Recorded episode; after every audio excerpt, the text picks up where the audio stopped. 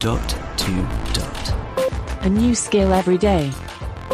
In five minutes. Hey guys, quite a significant day, potentially in history, in the US today.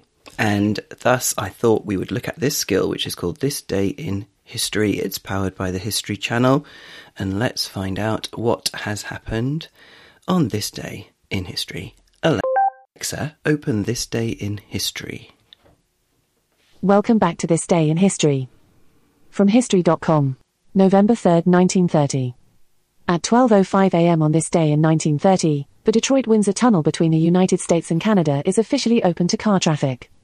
As Windsor Mayor Frederick Jackson had bragged at the tunnel's elaborate dedication ceremony 2 days before, the structure the only international subaqueous tunnel in the world made it possible to pass from one great country to the other in the short space of 3 minutes. Hmm. For his part, Detroit Mayor Frank Murphy cheered that the project signified a new appreciation of our desire to preserve peace, friendship, and the brotherhood of man. The first passenger car through the tunnel was a 1929 Studebaker. Hmm. Would you like to hear more about this event? Another event from November 3rd? Or an event from a different date? Another. November 3rd, 1964.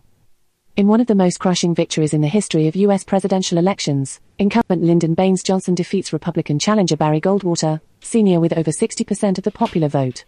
Johnson turned back the conservative senator from Arizona to secure his first full term in office after succeeding to the presidency after the assassination of John F. Kennedy in November 1963. During the 1964 campaign, Goldwater was decidedly critical of Johnson's liberal domestic agenda, railing against welfare programs and defending his own decision to vote against the Civil Rights Act passed by Congress earlier that year.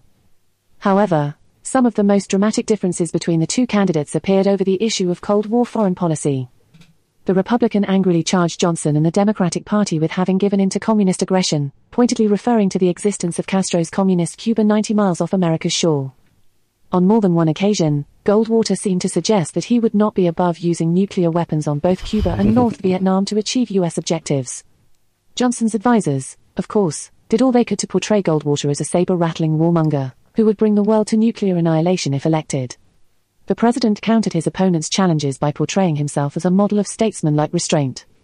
Concerning Vietnam, he mollified domestic concerns about a possible war by claiming that he would not send American boys nine or ten thousand miles from home to do what Asian boys ought to be doing for themselves.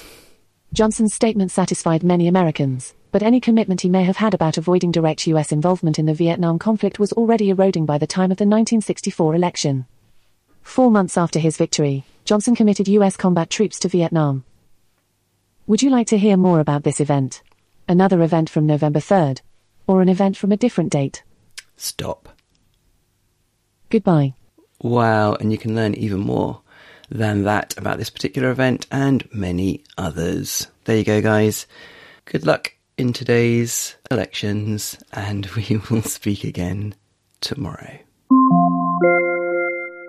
Feedback, comments, demos. The dot to dot podcast at gmail.com. briefcast.fm